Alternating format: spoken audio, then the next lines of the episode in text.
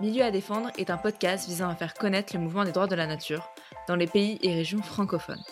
En partant à la rencontre de personnalités, projets, initiatives, associations et collectifs divers, nous tenterons de définir les contours d'un mouvement à la fois singulier et hétérogène qui ne cesse de prendre de l'ampleur dans le monde. Le but Faire atterrir les droits de la nature, rendre accessible et vulgariser le mouvement, tout en maintenant des discussions, débats et interventions critiques sur le sujet. Bonjour à toutes et à tous, bienvenue dans Milieu à défendre.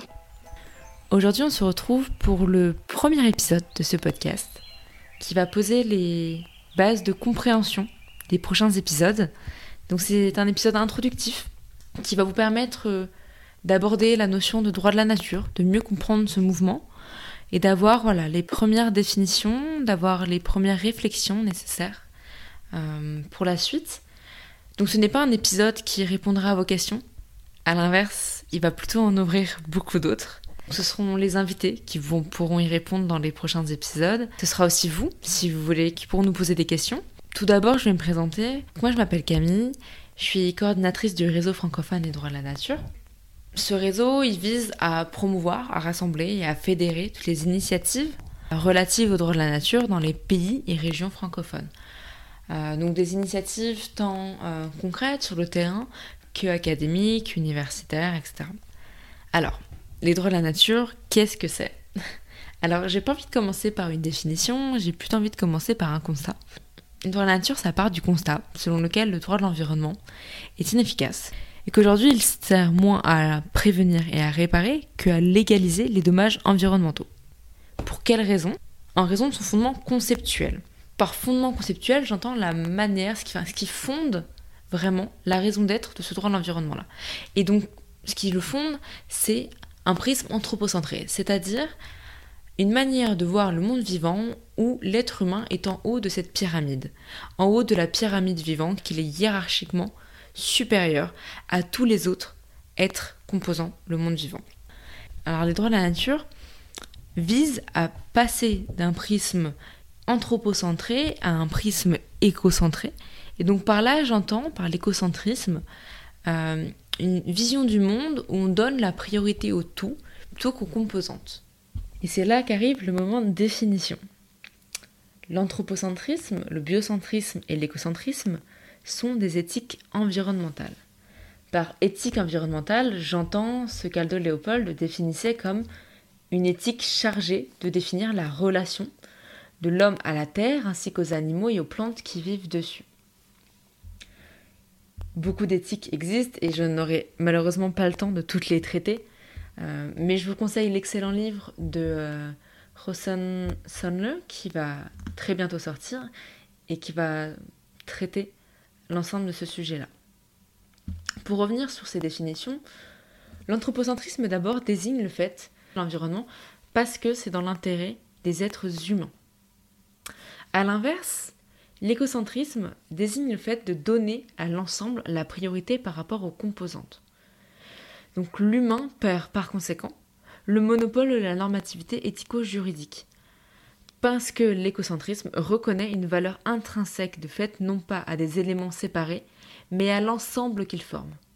Et c'est là que l'on distingue l'écocentrisme du biocentrisme, qui lui ne s'intéresse pas forcément aux écosystèmes, mais vise à respecter les vivants. Donc c'est-à-dire que le biocentrisme s'intéresse davantage à des éléments séparés qu'à l'ensemble qu'ils forment. L'écocentrisme lui-même peut se distinguer par trois courants, soit une variante naturaliste, une variante holiste ou encore une variante écologie profonde. Je ne pourrais pas les développer davantage dans cet épisode, mais si cela vous intéresse, je pourrais inviter des, des, spécialistes pour développer ces éthiques environnementales et pour en discuter dans le cadre de ce podcast. Maintenant, revenons à notre épisode. Donc là, je vous ai donné finalement la définition un peu plus philosophique des droits de la nature, mais qui me paraît fondamentale avant même la définition juridique, qui cristallise beaucoup de débats finalement. Alors, pour celles et ceux qui ont déjà entendu parler des droits de la nature, généralement ce qui fait débat, c'est tout la question de la personnalité juridique. Tout d'abord, la personnalité juridique, qu'est-ce que c'est? C'est la reconnaissance de l'aptitude à être titulaire de droits et des devoirs. Ce qu'il faut savoir, c'est que cette personnalité juridique, elle n'a cessé d'évoluer à travers le temps. Alors que, d'ordinaire, notre droit occidental, hérité du droit romain, faisait une division extrêmement ferme euh, entre les choses et les personnes, c'est ce qu'on appelle la summa division. Mais avec le temps, aujourd'hui, des personnes, les étrangers, les femmes, les noirs, sont des personnes juridiques, mais aussi des entités fictives, c'est-à-dire qu'on ne peut pas toucher, qui ne sont pas tangibles, comme les entreprises, les associations, les navires, les municipalités ou encore les syndicats. Et c'est cette évolution-là qui a été pointée par Christopher Stone en 1972. Alors Christopher Stone, qui est-ce que c'est? Alors c'est un juriste euh, américain qui a écrit un article vraiment pionnier du mouvement des droits de la nature en 1972. Et cet article s'appelle Les arbres doivent-ils pouvoir plaider?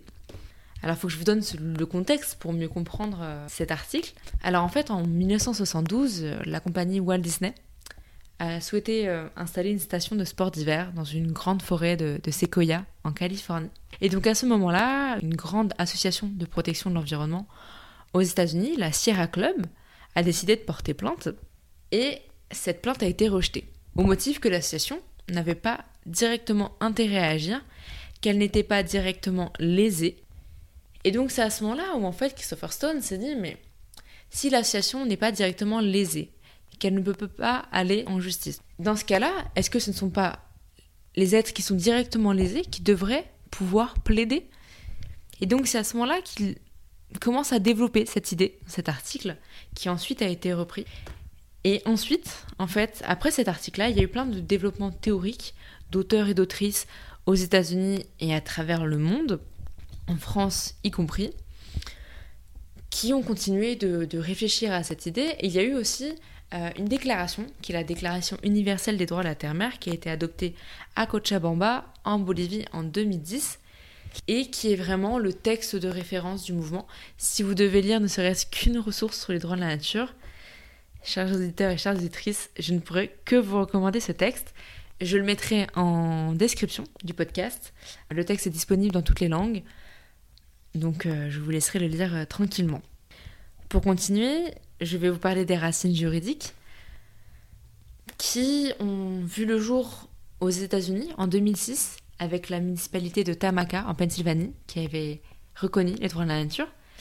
Euh, ensuite, ça s'est surtout développé à partir de 2008 avec l'Équateur qui a reconnu les droits de la nature dans sa constitution. C'est aujourd'hui le seul et premier pays au monde à l'avoir fait alors, euh, le Chili est en passe de le faire avec sa nouvelle constitution, mais euh, elle n'a pas encore été adoptée, donc c'est pas encore, ça va être le cas. Mais ensuite, elle a été développée aussi donc en Bolivie, en Nouvelle-Zélande, au Panama, en Ouganda, au Canada, et ça n'a cessé d'évoluer et de se répandre à travers le monde, donc à travers soit des décisions de justice, donc la jurisprudence, ou encore par l'évolution des normes, donc la constitution ou l'adoption de lois. Il y a eu des tentatives en Europe aussi, Certaines ont échoué, en Suède, en Irlande notamment, et d'autres avancent bien. Euh, je pense notamment à l'Espagne, euh, je pense aussi à la France, euh, qui a reconnu les droits de la nature à un endroit, en Nouvelle-Calédonie. mais on pourra revenir dessus dans un prochain épisode. Mais en France, on a aussi plein d'initiatives qui sont en train de fleurir et de, voir le jour. on a le fleuve Tavignano en Corse ou encore la Tête dans les Pyrénées qui ont maintenant leur déclaration non contraignante, mais dont l'objectif est de devenir contraignante ensuite. Euh, il y a aussi le Parlement de Loire, il y a aussi les assemblées populaires du Rhône, donc il y a plein d'initiatives concrètes sur le terrain qui sont en train de se développer pour réfléchir à tout ça. Ce qu'il faut retenir, en tout cas, sur les droits de la nature, c'est que ce mouvement, il est fondé sur deux piliers. D'un côté, la reconnaissance de la valeur intrinsèque de la nature, et d'un autre côté, l'interdépendance entre l'être humain et le reste du vivant. Après ça, vous allez me dire, bon, c'est bien mignon, mais ça reste quand même très peu concret, ton affaire. et vous avez raison. De ce que je viens de vous dire, se dégagent finalement plusieurs moyens d'action euh, pour faire reconnaître les droits de la nature. On pourrait distinguer deux voies principales euh, qui se dégagent de cette jurisprudence et l'évolution des normes dont je vous ai parlé juste avant. Donc d'un côté, on a l'octroi la personnalité morale à la nature. Donc là, c'est-à-dire qu'on va prendre le modèle des entreprises ou des personnes sous tutelle, comme euh, vos grands-parents ou comme vos enfants. Euh, et donc là, c'est le modèle, par exemple, qui a été adopté pour le fleuve Wanganui en Nouvelle-Zélande en 2017. Euh, aujourd'hui, donc, on a deux tuteurs légaux, deux gardiens, un qui a été nommé par la couronne et l'autre par la communauté maori. Alors, on pourra en parler dans d'autres podcasts, mais cette reconnaissance-là, elle fait suite à plus de 150 ans de négociations des Maoris pour leurs droits territoriaux. Et euh, cette reconnaissance du Wanganui comme sujet de droit a permis, en quelque sorte, de parachever euh, tout ceci, même si bien sûr ça n'a pas, ça entériné euh, toutes leurs revendications et tous leurs conflits, mais du moins ça a été un très grand pas. Un autre endroit où ce modèle a été adopté, c'est en Colombie, avec le fleuve Atrato, donc en 2016. Donc aujourd'hui en Colombie, on a une communauté de 14 gardiens qui a été nommée par les habitants et habitantes et euh, avec un délégué euh, représentant du gouvernement colombien et épaulé par une équipe de scientifiques. Donc ça, c'est le modèle un petit peu de la tutelle. Et après, on a une autre voie qui est celle de la reconnaissance des entités naturelles comme des êtres vivants titulaires de droits. Et donc là, c'est une forme euh, d'actio popularis. Alors par là, j'entends le fait que euh, chaque individu peut ester, peut aller en justice en cas d'atteinte portée à euh, des entités naturelles. Et donc on a une sorte d'extension de la qualité pour agir. c'est une forme de garantie de la démocratie environnementale. Et donc là, c'est le modèle qui a été pris par, euh, qui a été suivi par l'Équateur euh, en 2008, donc je vous ai parlé juste avant.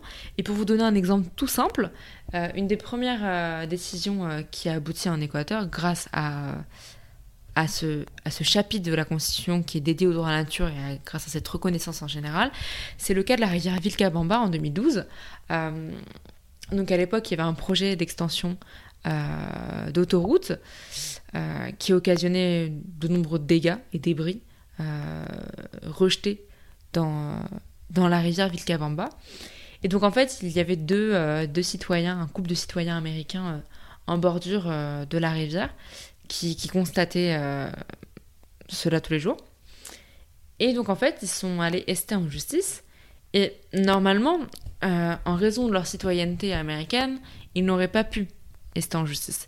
Mais étant donné qu'ils ont agi non pas en leur nom, mais au nom de la rivière Vilcabamba, leur plainte a été acceptée, a été reçue comme euh, a été a été jugée recevable.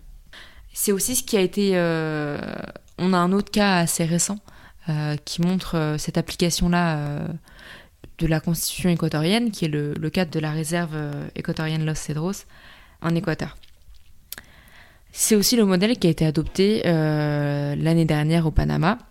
Donc ces deux voies euh, sont finalement assez complémentaires parce qu'elles permettent une forme d'articulation entre le niveau local et national euh, et ne sont pas exhaustives. Il faut savoir que plein d'autres voies aujourd'hui sont à inventer ou en train d'être inventées et notamment des voies qui partent des, des, personnes concernées, c'est-à-dire des, des, habitants et habitantes, alors par des experts, des expertes, euh, mais vraiment, donc les personnes qui vivent et qui comprennent, qui font partie du milieu de vie dont on parle. Et donc là, par exemple, je peux vous prendre euh, ce qui se passe en ce moment euh, autour du Rhône avec l'Assemblée populaire du Rhône. Donc j'inviterai Frédéric dans un prochain épisode, il pourra vous en parler. Mais aussi le cas de la Mar Menor en Espagne. Donc la Mar Menor, c'est la plus grande lagune salée d'Europe. Et après donc une initiative législative populaire donc qui a récolté euh, les 500 000 signatures requises. Euh, bah donc, après ça, une loi a pu être soumise au Parlement espagnol. Le Congrès a approuvé très récemment, cet été. Et donc là, il ne manque plus que l'approbation du Sénat. Et donc, si cela aboutit, ça veut dire que ce sera le premier écosystème européen à être doté de la personnalité juridique. Mais après, il y a encore plein d'autres voies qui partent des, personnes concernées. On a encore l'idée du référendum local qui avait été adopté par les habitants et habitantes de l'Ohio par rapport au lac Erie.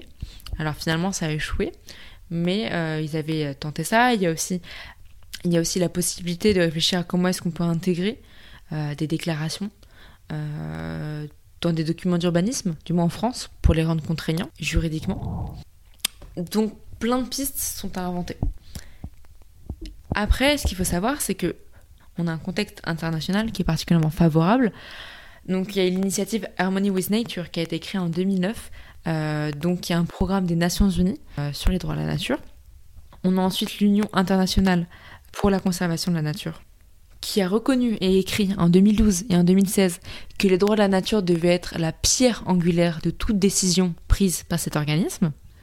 Puis plus récemment, cet été, on a l'IBES, donc le GIEC de la biodiversité, euh, qui a appelé donc à redéfinir la relation humain-nature et à abandonner, je cite, la vision marchande du vivant pour orienter la prise de décision.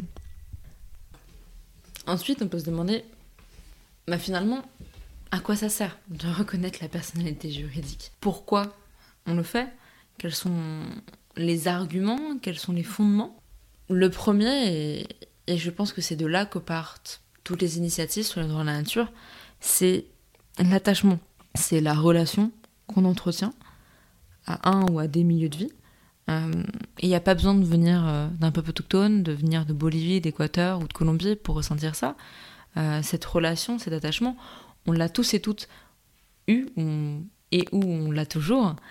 Euh, c'est euh, la forêt dans laquelle on allait se balader quand on était petit ou petite, c'est la mer où on allait se baigner, c'est la rivière où on allait se promener. Ce sont tous ces milieux de vie qu'on aime et auxquels on est attaché, le vécu qu'on a avec, et, et, qui font que quand ces milieux-là disparaissent, on est particulièrement touché parce qu'ils nous permettent d'avoir de l'eau, de la nourriture, mais aussi parce qu'ils nous permettent euh, d'avoir comme échappatoire au niveau émotionnel, au niveau personnel, au niveau de ce qu'on ressent. Et ça, c'est vraiment quelque chose qu'on ressent tous et toutes. C'est-à-dire que moi, quand j'étais petite, j'allais passer des vacances dans les Landes, au camping, avec ma mère et mon frère et soeur.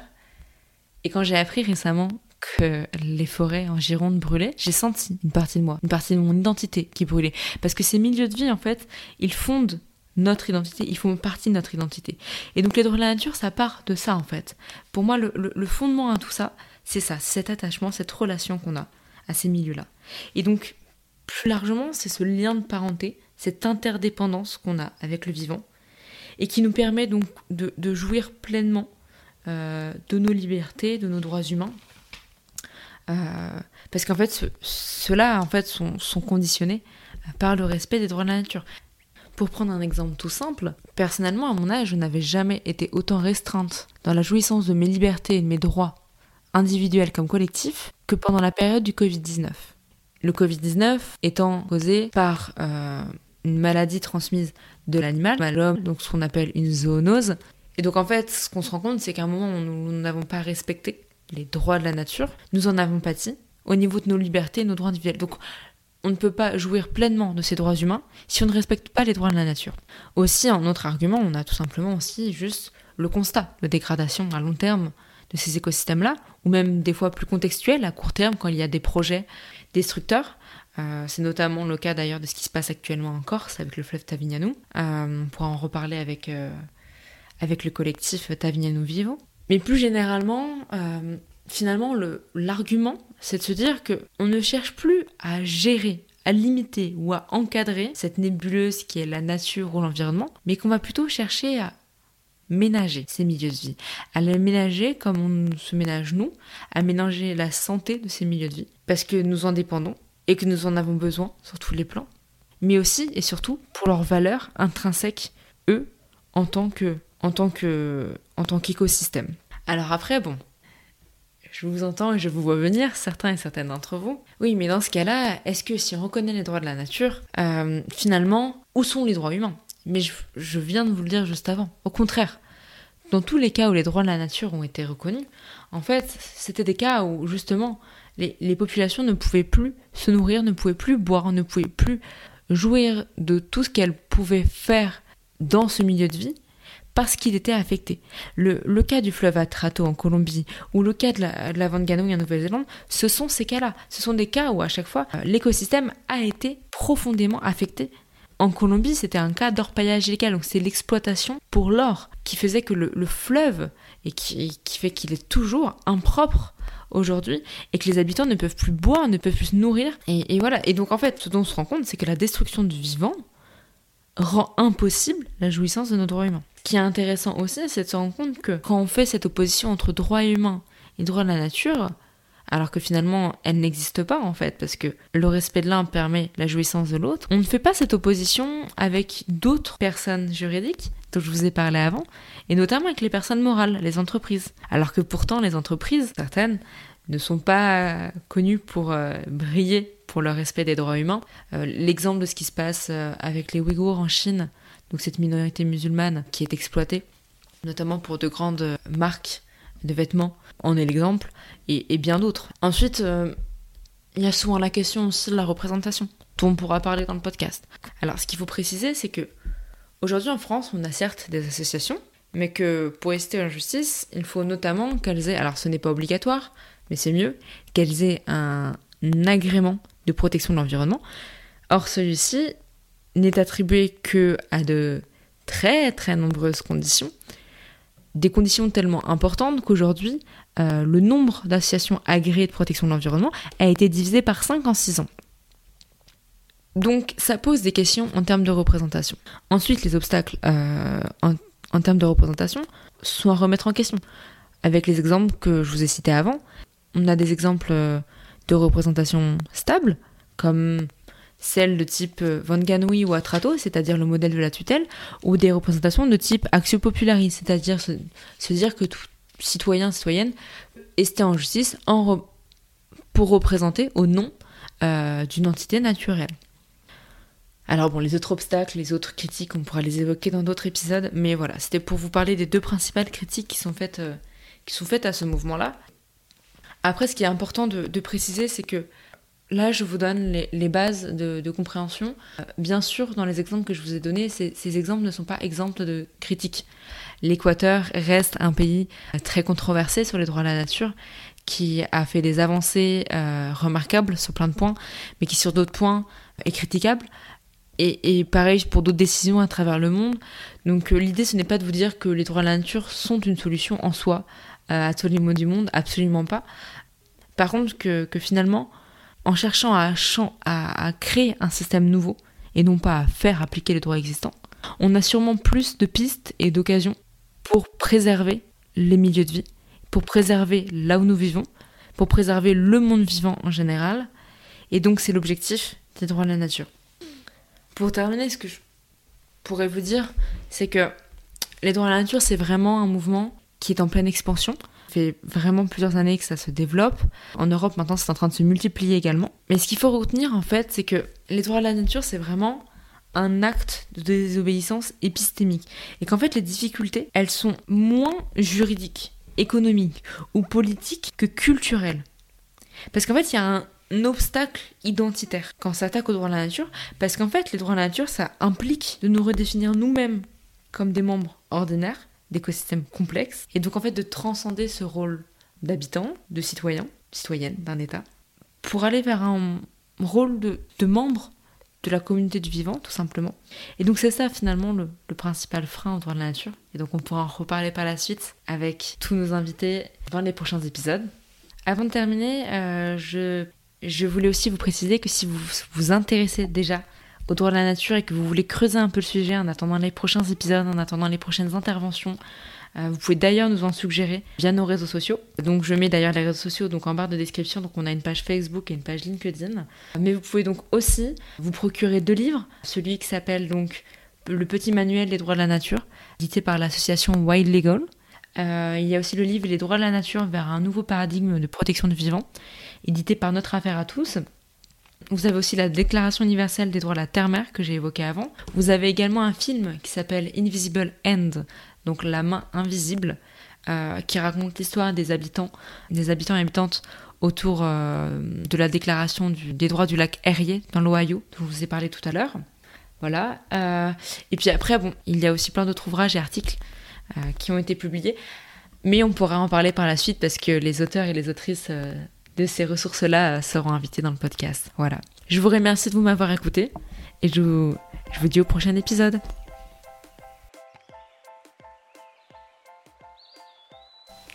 Depuis l'enregistrement de ce premier épisode, il s'en est passé des choses. Il y a eu des bonnes et des mauvaises nouvelles. D'abord du côté du Chili, qui semblait suivre les pas de l'Équateur, avec son projet de constitution qui, aux articles 149 et 119, reconnaissait les droits de la nature. C'est finalement le non qui l'a emporté au vote par référendum le 4 septembre 2022. L'affaire reste à suivre. Ensuite, du côté de l'Espagne, le Sénat a voté le mercredi 21 septembre 2022 une loi qui accorde la personnalité juridique à la Mar Menor. La Mar Menor, c'est la plus grande lagune salée d'Europe, une lagune qui aujourd'hui souffre de graves problèmes de pollution, dû notamment au rejet de l'agriculture intensive, et qui devient donc aujourd'hui la première zone naturelle d'Europe dotée d'une personnalité juridique propre. La loi est intéressante parce qu'elle prévoit un système de représentation hybride parmi ceux que l'on connaît euh, aujourd'hui dans le mouvement des droits de la nature, c'est-à-dire la représentation et la gouvernance d'un côté par des organes déterminés et de l'autre avec une forme d'axio popularise. Pour mieux comprendre ça, je vous conseille notamment de lire les articles 3 et 6 du texte qui a été adopté et nous pourrons notamment revenir sur ce cas lors d'un prochain épisode de podcast avec euh, Teresa Vicente qui a poussé cette initiative. Je vous remercie de vous m'avoir écouté. Je vous dis au prochain épisode. Merci beaucoup d'avoir écouté Milieu à défendre, le premier podcast français dédié aux droits de la nature. Pour nous soutenir et rester au fait des actualités sur le sujet, vous pouvez nous suivre sur nos pages LinkedIn et Facebook que vous trouverez en description. N'hésitez pas non plus à noter le podcast sur votre plateforme d'écoute et à le partager autour de vous. On se retrouve au prochain épisode.